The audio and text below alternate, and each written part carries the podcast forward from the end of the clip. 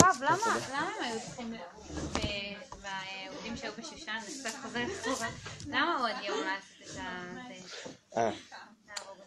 הרב קוק מסביר ששם הגזרה הייתה כפולה.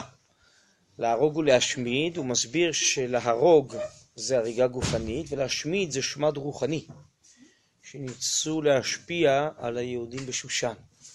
זה גזרה כפולה, לא רק להרוג אותם פיזית, מה שהיה לכלל העם, גם רוחנית.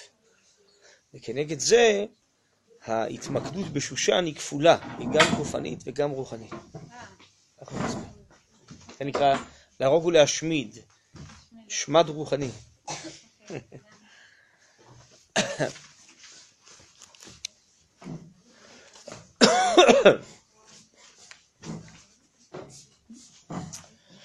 טוב, אה, כתוב בחז"ל ששלושים יום קודם החג, משה רבנו לימוד אה, את עם ישראל הלכות החג. אז אה, רציתי להתחיל איתכם קצת על ענייני פסח, לא בשביל להלחיץ אתכם בניקיונות, אלא בשביל קצת ללמוד על פסח, כי הזמן קצר, זה...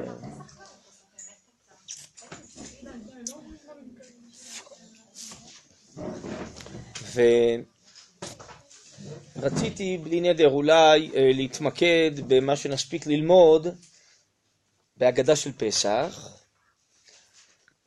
ודרך זה להבין בכלל את עניינו של החג, אבל כהקדמה לזה, רציתי לשאול קצת ולהתבונן מה זה העניין הזה של מצוות והגדת לבנך וליל הסדר, ולמה יציאת מצרים כל כך חשוב לספר עליה, ולמה הרבה מצוות הם זכר יציאת מצרים. ואני אקריא לכם מכאן מהגמרא בברכות משנה שמופיעה גם בהגדה של פסח. אני אקריא לכם, אתם ודאי מכירות את זה. אבל יש פה תוספת בגמרא שאין בהגדה של פסח. אני קורא פה מהמשנה, זה סוף פרק ראשון של ברכות. מזכירין יציאת מצרים בלילות. מה הכוונה? זה בכלל כדאי לדעת את המושג הזה. מה זה מזכירים יציאת מצרים בלילות? בעצם יציאת מצרים מוזכרת בפרשת ציצית שבקריאת שמע. אולי תנו לי איזה סידור ואני אקרא לכם, שיהיו דברים ברורים. לפעמים מדברים על מושגים ולא בעצם יודעים עד הסוף על מה מדברים.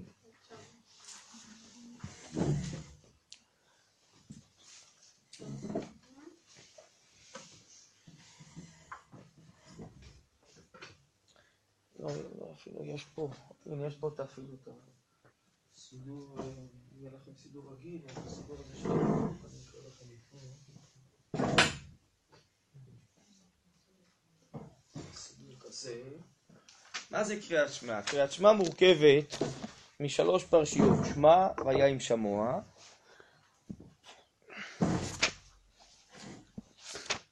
ולאחר מכן יש לנו את פרשת ציצית, ולפני זה פסוק למען ירבו ימיכם וימי בניכם, ועל אחרי זה ואומר השם על משה לאמור דבר בני ישראל מטה להם ועשו להם ציצית, נכון? קריאת שמע של היום שאומרים לקרוא קריאת שמע בעצם יש בה שמע והיה עם שמוע ופרשת ציצית. עכשיו בסוף פרשת ציצית מזכירים את יציאת מצרים. למען תזכרו ועשיתם את כל מצוותיי והייתם קדושים לאלוקיכם אני השם אלוקיכם אשר הוצאתי אתכם מארץ מצרים להיות לכם אלוקים אני השם אלוקיכם אמת נכון? זה נקרא להזכיר יציאת מצרים בקריאת שמע הכוונה היא בפרשת ציצית שבקריאת שמע אלא שלכאורה את פרשת ציצית שבקריאת שמע צריך לקרוא רק בקריאת שמע של שחרית ולא בקריאת שמע של ערבית. למה? אמנם כתוב בשוכבך ובקומך ושיש קריאת שמע גם של הבוקר וגם של הערב אבל ערב זה לאו זמן ציצית כתוב וראיתם אותו וזכרתם ורואים ביום ולא בלילה. מכאן לומדת הגמרא שלילה עקרונית לאו זמן ציצית אז לכאורה לפי זה גם להזכיר את פרשת ציצית זה רק ביום ולא בלילה ומכיוון שיציאת מצרים כתובה בתוך פרשת ציצית אז אם לא נזכיר את פרשת ציצית בלילה גם לא נזכיר יציאת מצרים על זה אומרת המשנה, כן, מזכירים יציאת מצרים בלילות, גם בלילה צריך לקרוא פרשת ציצית, כדי להזכיר בה את יציאת מצרים. בסדר עד כאן? עכשיו, אמר רבי אלעזר בן עזריה, הרי אני כבן שבעים שנה, ולא זכיתי שתאמר יציאת מצרים בלילות. לא זכיתי למצוא את המקור בתורה שמלמד שאכן צריך לקרוא קריאת שמע ולהזכיר יציאת מצרים גם בלילה, עד שדרשה בן זומא, חכם שככה הוא נקרא, שנאמר, בפסוק נאמר, למען תזכור את יום צחתך מארץ מצרים כל ימי חייך, מה זה הריבוי של כל? ימי חייך הימים, כל ימי חייך הלילות. מכאן הוא למד שזה בא לרבות שגם בלילות נזכיר את פרשת ציצית, אף על פי שזה לא זמנה, ונזכיר את יציאת מצרים. וחכמים אומרים לו, המילה כל באה לרבות משהו אחר. ימי חייך העולם הזה, שצריך להזכיר עכשיו בדורות שלנו את יציאת מצרים, כל להביא לימות המשיח. הכוונה היא, כל ימי חייך תזכיר, אפילו בימות המשיח, שזה כבר תהיה גאולה אחרונה, גם ימשיכו להזכיר את הגאולה הראשונה, את יציאת מצרים. אז המילה כל, לפי בן זומא, באה לרבות את הלילות, לפי חכמים, את הזכרת יציאת מצרים בימות המשיח. עד כאן בסדר? זה ברור? על זה אומרת הגמרא, תניא, הדיון ממשיך, מה שלא מופיע במשנה, מופיע בברייתא, ברייתא זה עוד מקורות ששם מוזכרים התנאים.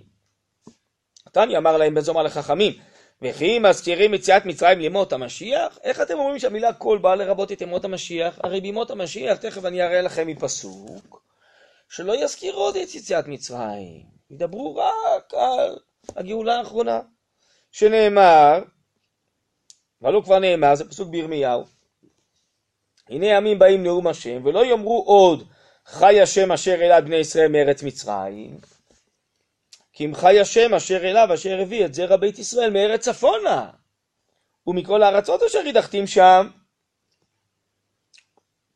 אז לא יאמרו, הפסוק אומר במפורש, לכאורה, ולא יזכירו ולא ידברו על יציאת מצרים.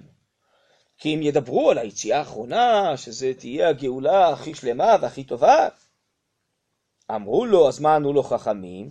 לא שתעקר יציאת מצרים ממקומה, אלא שתהא שעבוד מלכויות עיקר, ויציאת מצרים תפל לו. כלומר, הפסוק לא התכוון להגיד שלא יזכירו יותר יציאת מצרים, תמיד ימשיכו להזכיר את יציאת מצרים, רק שהעיקר מה שידברו זה על היציאה מהשעבוד האחרון, אבל גם ימשיכו בתור דבר טפל להזכיר את יציאת מצרים. לכן זה כן נכון מה שאנחנו מסבירים שהמילה כל ימי חייך באה לרבות שגם בימות המשיח יזכיר את יציאת מצרים, אומנם לא כדבר עיקרי, אלא כדבר טפל, אבל ימשיכו להזכיר. עד כאן בסדר?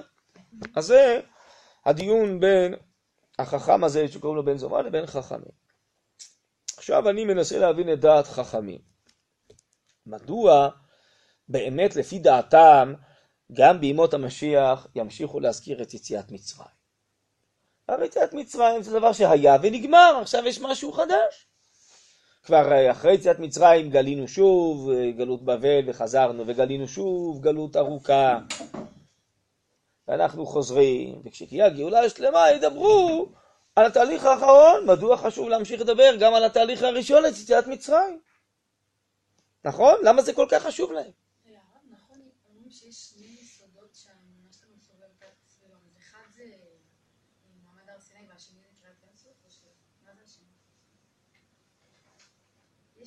אולי יציאת מצרים מתכוונת, אני לא יודע.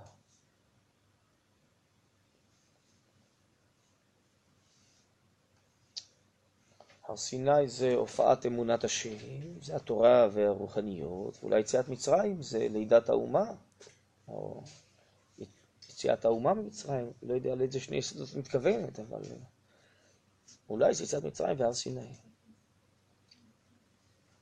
טוב, אז אם כן, אני חוזר ושואל, למה כל כך חשוב להזכיר את יציאת מצרים?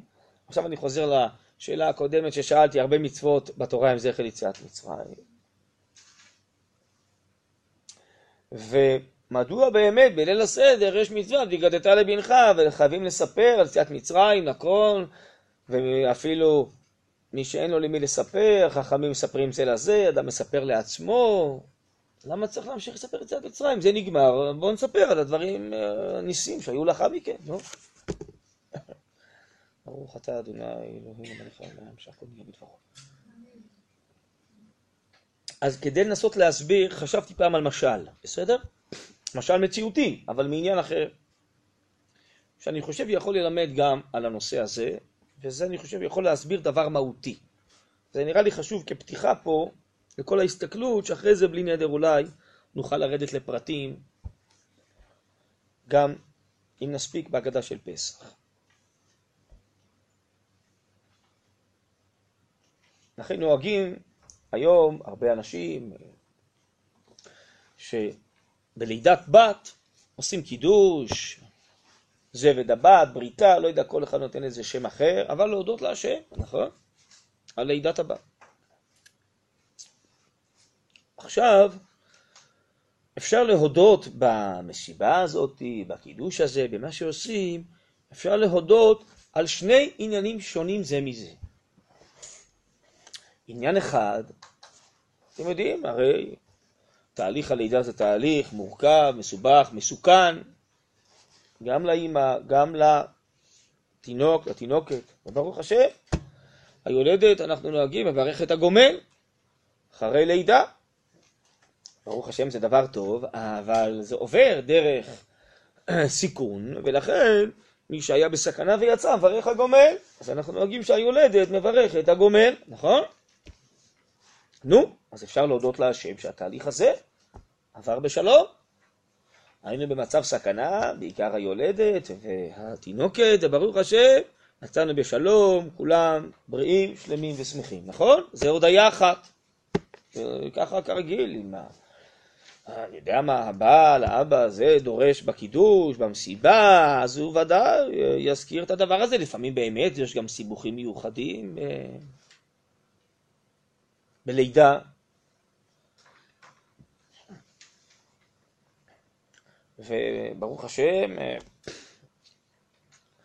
אה, כשזוכים ויוצאים מזה בשלום, נו, אז ודאי יש להודות עוד יותר מאשר שאר בני אדם, אבל אה, גם בכל לידה רגילה, גם כשהכול חלק, זה מצב מסוכן ומיוחד, וצריך להודות להשם שעוברים אותו בשלום. טוב, אז זה אם כן הודעה אחת, אבל יש הודעה שנייה שנצרכת ולרוב מזכירים אותה. אולי זאת ההודעה המרכזית? אני מודה להשם שהופיעה נשמה חדשה בעולם, זכינו שהנשמה הזאת הופיעה במשפחתנו, הופיעה בביתנו, ואני מודה להשם על המתנה הטובה הזאת שניתנה לנו בלי קשר לתהליך שעברנו, המסוכן. בין אם התהליך היה מסוכן או לא היה מסוכן. עכשיו, הופיע בו פנינה בעולם, נשמה חדשה, קדושה, הופיעה בעולם. צריך להודות להשם על המתנה הטובה, נכון? זה נושא אחר, לא? מסכימות שזה נושא אחר או לא? הרבה פעמים מדבקים והכל נדבק בבת אחת, לא? אבל במחשבתית אני מחלק בין שני הדברים. ואני גם אגיד לכם אולי מה החילוק הפשוט. כשעוסקים בכל התהליך המסוכן שהיה בחדר לידה או בתהליך הלידה, בעצם מודים על העבר בעיקר, נכון? היה, ויצאנו מזה בשלום. אתם יודעים, יש אומרים שהגמרא מספרת שנכנסו חכמים לסעודת ישוע הבן. מה זה ישוע הבן? שהבן נושע מבטן אמו. אז יש אומרים שהכוונה היא לשלום זכר שעושים לפני הברית, ויש אומרים שהכוונה היא לסעודת פדיון הבן. ככה רש"י אומר, ישוע הבן, זה גמרא במסכת בבא קמא, סעודה על זה שהבטן, שהבן, שהילד נושע מבטן אמו. בסדר? אז זה ההודעה הראשונה על המצב הזה שעברנו. אז זאתי, אני קורא לזה הודעה על העבר. ברוך השם, היה, ויצאנו מזה בשלום. ההודעה השנייה על הנשמה החדשה שהופיעה בעולם, זה בעצם בעיקרה הודעה על העתיד. הנשמה הזאת היא רק עכשיו הופיעה בעולם, היא רק בשלביה הראשונים, נכון? אנחנו רוצים שהיא תגדל ותתפתח בעזרת השם ותצא מן הכוח אל הפועל ותעלה מעלה מעלה ותביא הרבה הרבה טוב וקידוש השם לעולם, נכון? הרי עם כל ההודעה על המצב המסוכן שהיינו בו ויצאנו ממנו, על ההודעה על העבר, אף אחד לא רוצה להיתקע לנצח בחדר לידה, נכון? רוצים לעבור את זה, לגמור את זה מה שיותר, מה שיותר אה, מהר ובשלום ובטוב, לא? אז זה לא.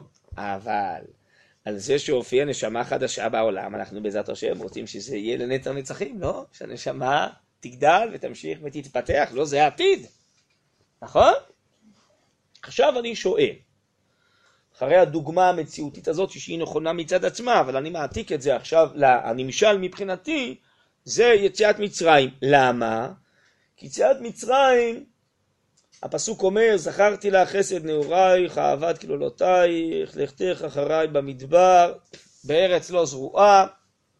הרב קוק קורא ליציאת מצרים לידת האומה, ילדות האומה, נערות האומה.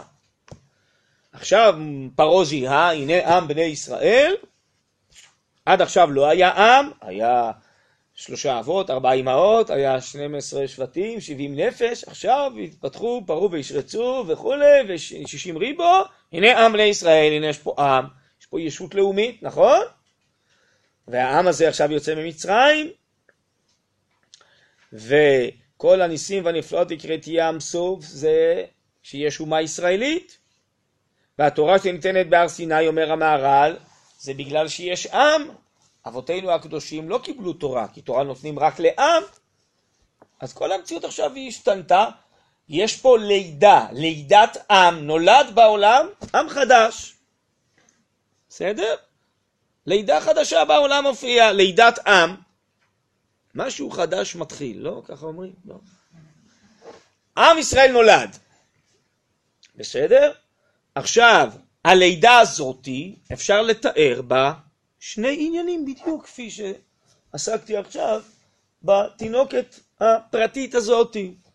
אתה יכול לתאר ולהודות מה קרה בחדר הלידה, קראו לזה ארץ מצרים, נכון? יש משל בחז"ל, שיציאת מצרים זה כרועה שמכניס ידו למעי האם ומוציא את הוולד מתוך מעי האם. היינו בלועים, משועבדים בתוך מצרים, בתוך ארץ מצרים. נכון שהיו גוי מצוין, מצוינים שם, כתוב בהגדה של פסח מיוחדים, שלא שינו את שמם ולשונם וגרו בארץ גושם, אבל היינו עבדים לעבדים, בלועים בתוך מצרים, לא עם חופשי ועצמאי, נכון? כבר נולדו שישים ריבו וכן הלאה, אבל עוד לא יצאנו לחירות, ועוד אה, ישותנו הלאומית לא הופיעה ונולדה בעולם. אז כור ההיתוך שלנו, נכון? כמו שכתוב בתורה, כור מצרים, זה כור ההיתוך שלנו, זה ארץ מצרים, שמה היה עינוי ושעבוד, ויראו לנו המצרים, ויענונו, ויתנו עלינו עבודה קשה, נכון? וכל מה שיש בפסוקים, ומתואר בהרחבה בהגדה של פסח, נכון? כל זה תיאורים של חדר הלידה, נכון? מה קרה שם? איזה אישורים, איזה חבלי לידה, איזה כאבים, איזה חבלים וצירים היו שם בארץ מצרים. אז אם אני מדבר על זה שברוך השם זה נגמר ונחלצנו משם בשלום על ידי עשרת המכות ועל ידי מכת בכורות ועל ידי קריעת ים סוף והמצרים טובו בים וקיבלו עונשם ואנחנו יצאנו מארץ מצרים למדבר בשלום מחדר הלידה הזה, ועכשיו הקדוש ברוך הוא קלקל אותנו והחייה אותנו במדבר ארבעים שנה. כל זה לכאורה בעצם תיאור של העבר, נכון? לא רצינו להישאר לנצח בארץ מצרים, זעקנו להשם, התפללנו שיחלץ אותנו משם, נכון? אמנם שם זה כור ההיתוך שלנו ושם נולדנו, אבל זה לא היה סימפטי שמה, וארד להצילו מיד מצרים, והקדוש ברוך הוא הוציא אותנו משם בשלום, פחות או יותר מי שיצא, נכון? טוב? אז כל זה, אם אני מבין שזה המושג של יציאת מצרים, שיצאנו, נחלצנו משעבוד מצרים, אז באמת זה ההודעה על העבר, נכון? אבל אז חוזרת השאלה ששאלתי, אבל זה נגמר. ואם כך, למה לפי דעת חכמים צריך להמשיך להזכיר יציאת מצרים גם לימות המשיח? או בכלל אתה יכול לשאול, למה יש מצווה כל שנה לספר ביציאת מצרים, והגדת לבנך, זה היה ונגמר. פעם אחת בהיסטוריה נודה, או אם אתם רוצים, כל שנה באמת בפסח נודה. אבל לספר ביציאת מצרים, להעמיק, להסביר, ולעשות שבאמת כל כך הרבה מצוות הם זכר ליציאת מצרים, ועוד יותר שבימות המשיח ימשיכו להזכיר את זה. בשביל מה? איך הגמרא אומרת בהמשך, צרות אחרונות משככות צרות ראשונות, ואם אדם זוכר ויש לו עוד כמה ילדים שנולדו, אז מה הוא המשיך לדבר על הלידה ההיא? מה שהיה, הוא ידבר על הלידות הבאות, לא? המשיך לדבר על הלידה הראשונה, מה שהיה אז, יכול להיות שכבר מאז היו עוד כמה סכנות, ועוד כמה לידות, ברוך השם, והוא יצא מזה, אז הוא ידבר על לידות אחרונות, הוא מדבר על הלידות הראשונות, נכון? אז למה המשיך לדבר יציאת מצרים כל הזמן? סימן שלפי חכמים, לספר ביציאת מצרים זה לא רק על העבר, וזה לא רק הבחינה הראשונה של מה שהיה בחדר לידה ויצאנו משם, אלא זה להבין, להודות ולספר מה נולד בארץ מצרים, מה יצא ממצרים, מה התכלית, לשם מה נולדנו ויצאנו ממצרים. זה כמו ההודעה השנייה לספר על התינוקת הזאת שנולדה, ועוד אולי להבין את סגולותיה ומעלותיה ומה טמון בה, ומה עתיד לצאת לפועל ממנה בהמשך ההיסטוריה. זה עיסוק כבר בעתיד ולא רק בעבר. אז בעצם עכשיו אני לומד מה נולד בארץ מצרים. האומה הישראלית, טוב, מה זה האומה הישראלית? היא כמו שאר העמים או שהיא שונה? למה היא קיבלה תורה והם לא? מה התכלית שלה כמו שאר העמים? למה היא עתידה להביא לימות המשיח ולתיקון העולם, שגם יתקן את שאר הברואים והעמים והם לא? או, אז יש הרבה על מה לדבר. אם רק לספר על כל המעללים של חדר לידה, סיפרנו כבר, נספר את זה בקצרה. אבל אם נספר על אותן סגולות פנימיות של אותה תינוקת שרק התחילו לצאת לעולם, ויש עוד הרבה הרבה הרבה הרבה בעזרת השם, מה שיצא ממנה מעלין בקודש ואין מורידין, אז יש הרבה הרבה מאוד מה לספר. החכמים ישבו כל הלילה בבני ברק, עד שבאו תלמידיהם ואמרו להם, הגיעה קריאת שמע שיש אחרי זה, הם לא הספיקו לגמור לספר כל מה שצריך לספר. כי הם לא סיפרו רק מה שקרה בחדר לידה על העבר, הם סיפרו מה עוד נולד שם שעתיד לצאת לפועל בעתיד ימות המשיח. זה מה שהם סיפרו. אה, אבל לפי זה, למה גם בימות המשיח צריך לחזור ולספר? בטח, משום שאם בימות המשיח לא תדבר על התינוקת שנולדה, אז איך אתה מסביר שבימות המשיח התינוקת הזאת זכתה להיות נביאה? פתאום היא נהייתה נביאה? אתה צריך להסביר. כל השלבים של ההתפתחות שלה, שבזכות זה היא הגיעה להיות נביאה, שבע נביאות עמדו לישראל, לא? ימות המשיח זה היציאה לפועל השלמה של יציאת מצרים. אם לא הייתה לידה, לא הייתה אותה תינוקת נהפכת לאישה כזאתי חשובה וגדולה שמקדשת את השם ומעלה את כל העולם, נכון? אז רק אם תזכיר גם ימות המשיח את יציאת מצרים, במילים אחרות, יציאת מצרים רק התחילה ביציאת מצרים. היא תיגמר רק בימות המשיח. התהליך עוד לא נגמר. אנחנו באמצע התהליך. כי התהליך לא היה רק בשביל להיחלץ מהמצרים ולהכות בהם ולהמית אותם ונראה להם מה זה. התהליך היה כדי שהקדושה והאמונה והרוחניות של עם ישראל שהיו עצורות וחנוקות השתחררו לחירות ויצאו לפועל ועכשיו ירימו את האומה ואת כל העמים וכל הברואים וכל העולם וכל העולמות עד שיתקנו את כל העולם. אז התהליך הזה רק התחיל, עוד לא נגמר, העולם עוד לא נתקן במלואו. אז בעצם כל פסח ויציאת מצרים וההיסטוריה הישראלית וכל ליל הסדר וסיפור יציאת מצרים הוא מוכוון מהעבר אל העתיד. זה לא רק לספר מה היה ונגמר, אלא מה היה והתחיל, ועוד עוד עתיד הרבה הרבה הרבה להתפתח ולצאת לפועל, עד התיקון השלם. אני חושב שזה קצת מבט שונה, לא? על כל העניין. אז לפי זה, אבל, אז למה ההגדה של פסח, למה היא עוסקת הרבה דווקא בהודעה הראשונה? אה, זה בדיוק הטעות. בואי נפתח הגדה של פסח, ונראה במה היא עוסקת, בסדר? זה בדיוק הטעות. אנחנו מרוב ההרגל קוראים כל שנה ולא שמים לב כל כך מה אנחנו אומרים. טוב. אז בבקשה אני אראה לכם כמה מקומות, בלי נדר מה שנספיק, מה שעכשיו, לי שעון. יש לנו זמן נכון כמו החכמים עד אור הבוקר, לא? עד שהגיע הזמן קריאת שמע של שחרית, לא? טוב, אז אה, בואו אני אראה לכם אולי כמה עניינים, בסדר? למשל, בסדר? רק כמה דוגמאות. למשל ככה.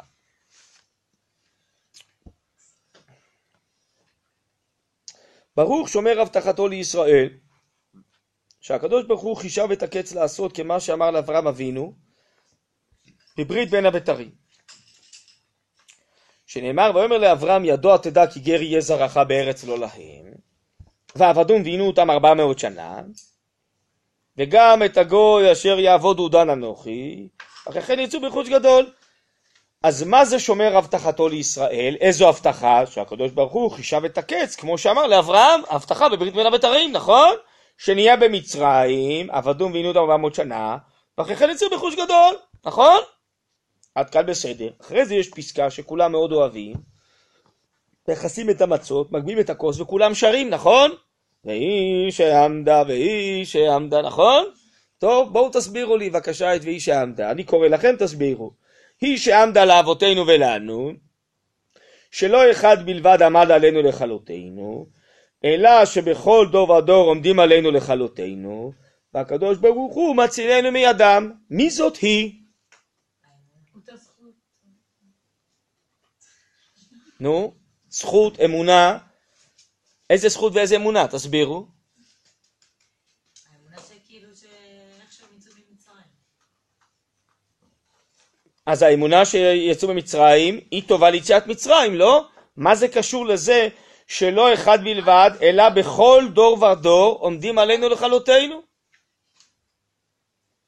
יש אומרים שהיא זה על ההבטחה, היא אותה הבטחה של ברית בין הבתרים, אבל מחילה אותה הבטחה רק הייתה שנצא ממצרים, היא לא הייתה הבטחה על כל הדורות הבאים, אבל פה כתוב שלא אחד בלבד עמד עלינו לכלותנו, אלא שבכל דור ודור עומדים עלינו לכלותנו והקדוש ברוך הוא מצילנו מידם. איפה הייתה הבטחה על כל הדורות הבאים? וחוץ מזה, מה כל הדורות הבאים קשורים לליל הסדר? אמרתם שזה רק יציאת מצרים, לא? אז מה נכנסו פה הדורות הבאים? נו, נכון? קושייה, לא קושייה בפשט. בסדר? בפשט, גם בלי כל הדרוש שנתתי לכם קודם. קושייה בפשט, לא? איך היא, הבטחה בין הבתרים, או הזכות או האמונה, קשורה לשאר הדורות? נכון? אלא מה? התשובת המדרש היא פשוטה. מדרש רבה אומר שבתוך המילים פה של הפשט יש רמזים לכל ארבע מלכויות שעתידות לעמוד על עם ישראל. גם בבל, גם פרס, גם יוון, גם רומי. בסדר? וגם את הגוי, גם לרבות ארבע מלכויות. ועוד לפני זה, בארץ לא להם, זה בבל, ועבדום פרס, ועינו אותם יוון, דן אנוכי באדום. בסדר? כלומר, המדרש אומר, בעצם הקדוש ברוך הוא הראה לאברהם, אחרי זה בסולם יעקב וכולי, שתהיה היסטוריה מפותלת מאוד, וארבע מלכויות יילחמו בעם ישראל, לא רק המצרים. עוד יש המשך ההיסטוריה. עכשיו, הקדוש ברוך הוא הבטיח לאברהם וליעקב שכמו שהוא הציל אותנו במצרים, הוא גם ימשיך לשמור עלינו ולהציל אותנו מכל ארבע המלכויות עד עת קץ, עד הגאולה השלימה. בסדר? כלומר, שיציאת מצרים היא רק תחילת התהליך, ששם באמת למדנו שהקדוש ברוך הוא איתנו ומציל אותנו, והוא מבטיח לנו שכמו שהוא הציל אותנו ביציאת מצרים, הוא ימשיך להציל אותנו בהתמודדויות הבאות. כי יציאת מצרים בעצם לא נגמרה, עם ישראל לא הגיע לשיא רוממותו בעולם, ויש עמים אחרים שהשתלטו עליו, עד שהוא יגיע למלכות ישראל השלמה ומלכות השם בגאולה השלמה. ממילא, עכשיו זה מובן, לא אחד בלבד עמד עלינו, הקדוש ברוך הוא רמז לנו שיהיו עוד כאלה שיעמדו עלינו, בכל דור ודור. והקדוש ברוך הוא מצילנו, שימו לב לשון הווה, בלשון הווה, מצילנו עכשיו מידם. אז בעצם התחלנו ממה שהיה במצרים, אבל כבר לוקחים אותנו כלפי העתיד, תדעו לכם, מצרים זה לא סוף הדרך ועכשיו אפשר לנוח על זרי דפנה, יש עוד כמה פרקים בהיסטוריה וגם שם הקדוש ברוך הוא יהיה איתנו, בסדר? זה היא שעמדה לפי הפירוש, מה זה היא? אותה הבטחה, שכמו שהוא היה איתנו במצרים, הוא יהיה איתנו גם בשאר המלכויות. בסדר? הלאה.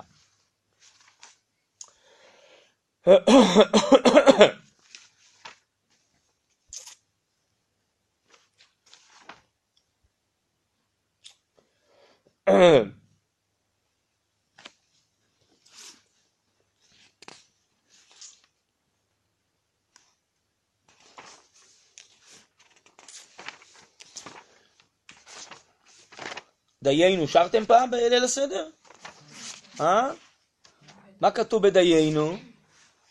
כמה דיינו יש שם, אתם יודעות? כמה, כמה אה, משפטים יש שם? 15, נכון? מה? או, יפה. תראו במה מגיעים בדיינו. מתחילים ביציאת מצרים, ממשיכים אחרי זה בים וכולי, מגיעים למדבר, קיבלנו את התורה, נכנסנו לארץ ישראל, בנה את בית הבחירה. נו, מה זה קשור ליציאת מצרים? אתם יודעים כמה זמן לקח עד שנבנה בית המקדש הראשון אחרי יציאת מצרים? כמה שנים זה לקח? אתם יודעות? יש פסוק מפורש על זה. מיציאת מצרים עד בניין בית ראשון. כמה שנים לקח? קצת פחות. לא הרבה, אבל קצת פחות. מיציאת מצרים עד הקמת בית ראשון על ידי מלכות שלמה, על ידי שלמה. יפה, זה פסוק בספר מלכים, 80 ו-400 שנה, נכון? חצי אלף כמעט, בסדר? אז דיינו כבר לקח אותנו 500 שנה קדימה, נכון? לבניין בית הבחירה. 500 שנה זה תקופה... אה, התווספו עוד כמה ימים מעבר ליציאת מצרים, נכון? כמעט 500 שנה, לא? מה זה קשור ליציאת מצרים? אם בליל הסדר אמורים לעסוק רק ביציאת מצרים, מה זה קשור כל הדיינו הזה? אלא יש פה תהליך, נכון? ואם היינו זוכים, אז בית המקדש הראשון היה גם האחרון, אבל לא זכינו, נו, אז יהיה בעזרת השם השלישי. בסדר? הלאה. עכשיו אתם יודעות שבליל הסדר מחלקים את ההלל לשתיים, נכון? שני פרקים בהתחלה, שזה הללויה, הללו עבדי השם ובצאת ישראל ממצרים, אחרי זה מתחילים לאכול וכולי, ואחרי הסעודה עוד שני פרקים. אתם יודעות מה ההבדל? למה חותכים את ההלל לשניים? שמתם לב לזה? אומרים חצי הלל קודם וחצי הלל אחר כך? מה? לא, אתם יודעות על מה אני מדבר או לא? לא אומרים את כל ההלל ברצף, נכון? אז הגמרא בפסחים מסבירה שהפרק הראשון עוסק בבריאת העולם, הפרק השני ביציאת מצרים. שני הפרקים האחרונים עוסקים בימות המשיח, בגוג ומגוג, בגאולה העתידה, עוסקים בעתיד בכלל. לא בעבר, אלא בעתיד. לפני הסעודה עוסקים בעבר, אחרי הסעודה עוסקים בעתיד. מה גוג ומגוג במחילה וימות המשיח קשורים ליציאת מצרים? מה זה קשור לליל הסדר? אה? עוסקים רק במה שהיה במצרים, לא? מסתבר שלא. בסדר? עכשיו עוד משהו, פתחתם פעם את הדלת בליל הסדר? בסוף האוכל? נכון? מה אליהו הנביא שייך לחגיגה? מה הוא היה במצרים אליהו הנביא? יש לי עוד שאלה משונה קצת. יש איש אחד שלא מוזכר בהגדה של פסח. מי זה? שרבנו לא מוזכר. אפילו לא נרמז. ואילו אליהו הנביא כן נרמז. מה, זה משונה קצת, לא? מה אליהו קשור? אליהו קשור, הנה, אנוכי שולח לכם. לפני בוא יום השם, זה הגאולה העתידה, אליהו הנביא, נכון? הוא קשור לעתיד, הוא לא קשור לעבר. נכון? אלא מה? ליל הסדר לוקח אותנו, עושה סדר בהיסטוריה, מהעבר לעתיד. מכניס אותנו לתוך המהלך ההיסטורי, עושה אותנו חוליה בשרשרת, זה עושה ליל הסדר, אם אתה הבנת מה הנושא. חז"ל רוצים שאתה תרגיש שיש פה מהלך, תכיר, תבין, מהלך מהעבר לעתיד, ולך יש תפקיד בדור שלך לקדם עוד חוליה במהלך הזה עד שתגיע הגאולה השלמה.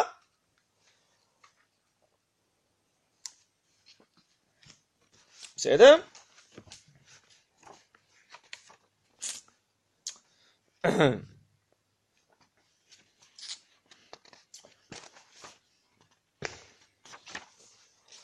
אולי אני אזכיר לכם עוד שני דברים, ובזה פה נעצור בעניין הזה. קודם כל יש פיוטים בסוף שנהגו להגיד, לא כל קהילות ישראל, אבל הרבה קהילות ישראל נהגו להגיד את הפיוטים בסוף. פיוטים בסוף הם ודאי עוסקים בעתיד, עד יראו יבנה ביתו בקרוב, מדובר על בית המקדש, נכון? לשנה הבאה בירושלים, ויש פסוקים בזכריה, שיגיעו ימים עתידיים שבעצם כל האור האלוקי יופיע, והיום הזה הוא לא יום והוא לא לילה. בקיצור, זה הכל, הכל, כל הפיוטים מוכוונים, עוסקים בגאולה השלמה בעתיד, לא בעבר. בסדר? עוד שני דברים אולי אני אזכיר. מלבד זה, נזכרתי בעוד אחד. קודם כל, אה, אנחנו בליל הסדר מבארים פסוקים מילה במילה. אתם יודעים איזה פסוקים אנחנו מבארים? קוראים לזה ארמי עובד אבי, נכון? זוכרות את זה מהאגדה? ארמי עובד אבי, לא כולם יודעים שיש פה ארבעה פסוקים, שמבארים אותם מילה במילה, על ידי פסוקים בספר שמות, מבארים מה התכוון הארמי עובד אבי. תביאו לי רגע תנ"ך, אני אקריא לכם לצורך ספר דברים, פרשת כי תצא. תודה.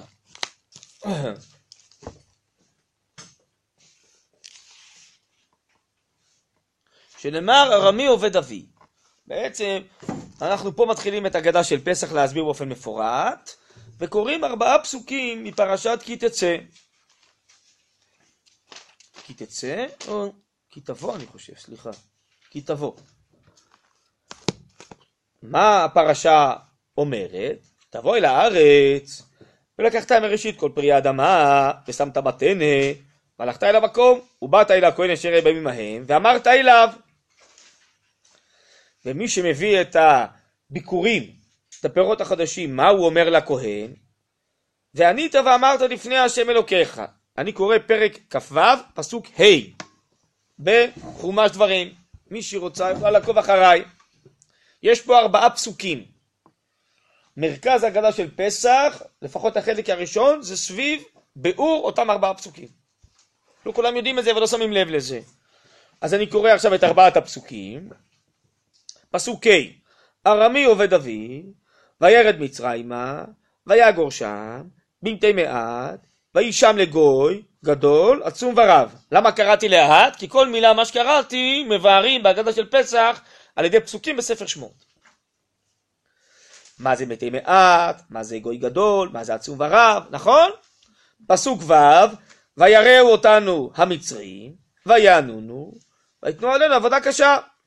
פסוק ז' ונצעק אל השם אלוקי אבותינו, וישמע השם את קולנו, וירא את עוניינו, את עמלנו, ואת לחצינו.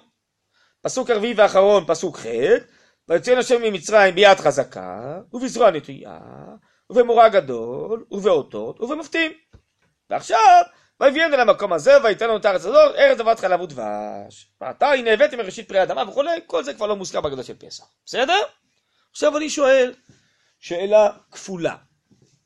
קודם כל, למה מי שמביא ביקורים צריך לספר את כל ההיסטוריה? שהיינו במצרים ויצאנו, מה זה קשור אליו? שיגיד תודה לקדוש ברוך הוא, השנה ירד גשם וגדל לי יבול. בייחוד לפי מה שהזכרתי, שפעם ראשונה שמישהו אמר את זה, זה היה 480 שנה אחרי יציאת מצרים, נכון? אז מה הוא צריך לספר עכשיו? הוא מתחיל לפני זה, ארמי עובד אבי זה עוד לפני יציאת מצרים. זה לבן ויעקב, נכון? זה עוד היה קודם. מה הוא צריך להגיד את כל זה? מי שמביא ביקורים. יגיד תודה לקדוש ברוך הוא, היה השנה גשם, היה לי פירות מתוקים, אני מביא אותם להודות לך על מה שהיה שנה, מה הוא מדבר על 500 או 600 שנה קודם? נכון?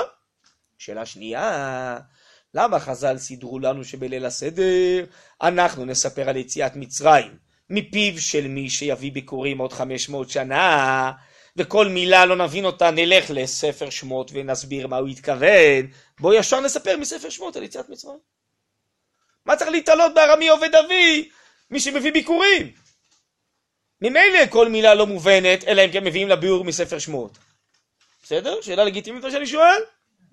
אני חושב שהתשובה היא אחת כשלא, בלי לשים לב, חז"ל בעצם אומרים לנו, בשביל מה אנחנו רוצים ש... מה התורה רצתה? והגדת לבנך, שבליל הסדר נספר על יציאת מצרים. כדי שנבין בשביל מה יצאנו ממצרים. איך נדע בשביל מה יצאנו ממצרים? אם נדע שהתכלית היא קדימה, כדי לא להישאר במצרים או במדבר, אלא להיכנס ארצה ולבנות את ארץ ישראל ומלכות השם ובית המקדש ולהביא פירות מתוקים ולעבוד את השם את המקדש, עוד לא הבנו בשביל מה בכלל יצאנו ממצרים, מה התכלית ומה העתיד. לכן אומרים לנו, בואו נספר על יציאת מצרים מתוך ראי העתיד, לא מתוך שנספר כמו קודם על זה שנחלצנו מחדר לידה בשלום. בואו נספר על יציאת מצרים מתוך שהעיניים מוכוונות לעתיד בשביל מה זה? כדי שלעתיד יהיה מי שיביא ביקורים בארץ ישראל, כן? והוא יגיע סוף סוף לתכלית שבשבילה יצאנו ממצרים, כי היציאה עוד לא נגמרה עד שנגיע למלכות השם בבית המקדש. לכן מספרים מפיו של העתיד ולא לספר על העבר. ואותו דבר, מי שבאמת נמצא 500 שנה קדימה ומביא ביקורים, למה התורה דרשה ממנו לספר את כל התהליך של העבר? כי באו ללמד אותו, מה אתה חושב? שהפירות שאתה מלקט עכשיו זה פירות בשלים של שנה זו? אתה מלקט פירות של 500 שנה. אם לא היה תהליך של יציאת מצרים, ולא היית פה, ולא הייתה פה אומה ישראלית, ולא הייתה סייעתא דשמיא בארץ ישראל ברכת השם, לא היה לך פירות גם השנה. אתה זוכה עכשיו לקטוף את הפירות של כל ההיסטוריה. זה לא פירות אישיים שלך, אתה בן האומה הישראלית, אתה בן של תהליך היסטורי שלם. אתה לוקט פירות בשלים של כל התהליך ההיסטורי, בזכות זה אתה פורם, אתה חושב שנולדת אה, היום, השנה נולדת, כל התהליך התחיל השנה, הוא התחיל התהליך מזמן. כל התהליך מוכוון לזה. לכן ככה מספרים את הסדר, את ההגדה של פסח נכון. מבינים שכל התהליך הזה הוא מהעבר אל העתיד. בסדר? ונקודה אחרונה. מה זה חד גדיא? מה זה חד גדיא הדבר המשונה הזה? אה? מישהו יודעת ביאור? מה זה? אז אני אגיד לכם את אחד משני הביאורים של הגאון מווילנה, טוב? הוא אומר ככה.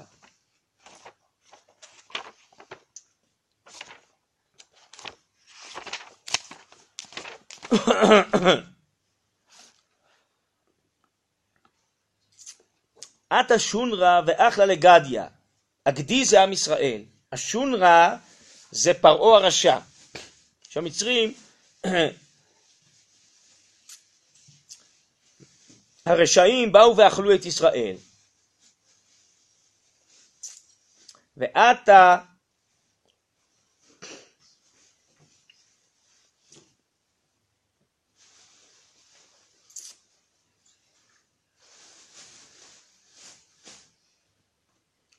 כלבה ונשך לשונרא.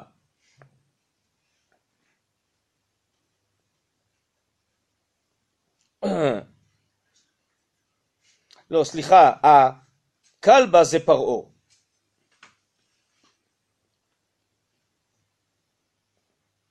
והשונרא זה עם ישראל.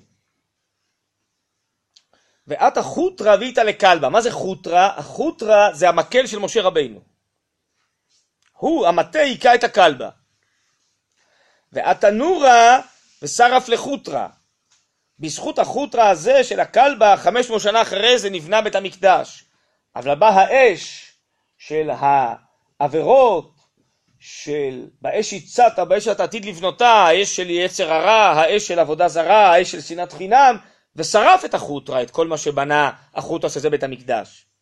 ועתמיה וחבא לנורא, באה גלות אה, בבל והמים שנמשלו לתורה, ובמקום חוטרה בית המקדש, היה לנו יבנה וחכמיה, והיה לנו תורה, ועם ישראל, כן, קיבע את הנורה, אבל עתה תורה ושתה למאיה. באה תורה, תורה זה השור, זה מלכות רומי רביעית, והיא רדפה אחרי ישראל, היא שתתה את המאיה. אתה שוחט ושחט לתורה. בא הקדוש ברוך הוא והפיל את מלכות רומי, שחט לתורה.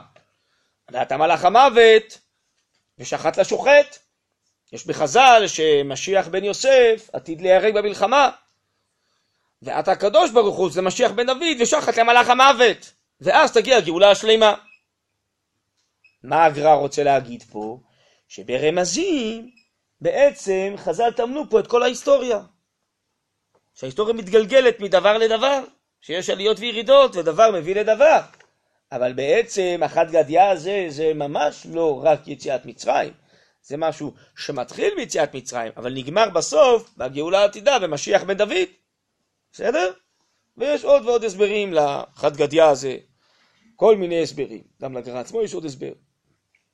טוב, בקיצור, יש עוד המון המון עניינים בתוך ההגדה שמלמדים על הדבר הזה, אבל נתתי לכם רק כמה נקודות בולטות, כדי קודם כל בכלל לפתוח את העיניים בכיוון המחשבה, שבעצם אנחנו צריכים ללמוד כאן, עכשיו בפסח, ובמיוחד בליל הסדר בלי נדר, על כל התהליך הזה, שעם ישראל עבר מלידת האומה ביציאת מצרים עד הגאולה האחרונה, בכל דור ודור אדם צריך לראות את עצמו ולהבין איך הוא מקדם את המהלך הזה עוד שלב לקראת הגאולה השלימה. ולכן והגדת לבנך, לכן צריך להמשיך לספר על יציאת מצרים, כי התהליך הזה עוד לא נגמר והוא בשלבים, לנו יש אחריות על השלב שלנו. בסדר? אז אני חושב, וזה מבט מרכזי שחשוב להבין אותו. עכשיו, בלי נדר אפשר לרדת לפרטים ולנסות להבין כמה וכמה עניינים בלי נדר חשובים שנעים בצורך, וזה מה שנספיק בלי נדר. טוב? טוב. המאיה זה, הגר"א אומר, זה התורה, זה עזרא הסופר, זה כל מה שבעצם משקיט את השרפה של בית המקדש. והגדי. הגדי, רגע.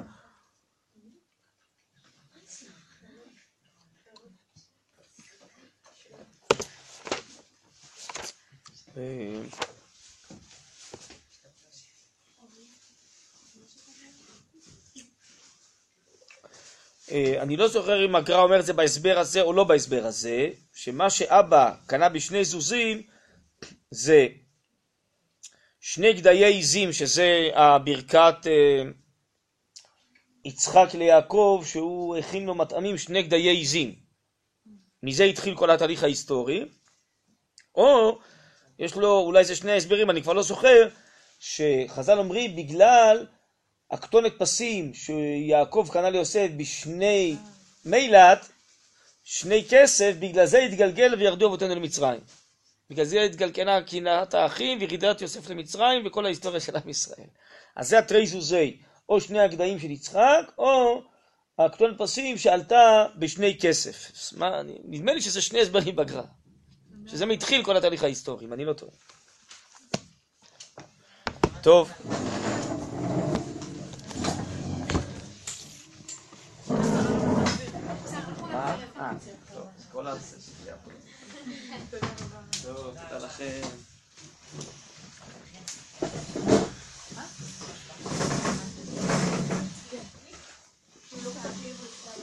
לא ראיתי.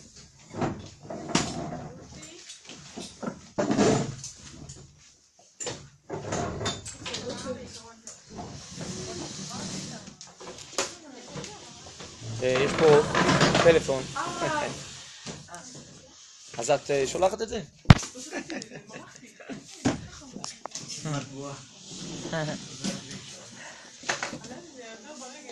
ביי.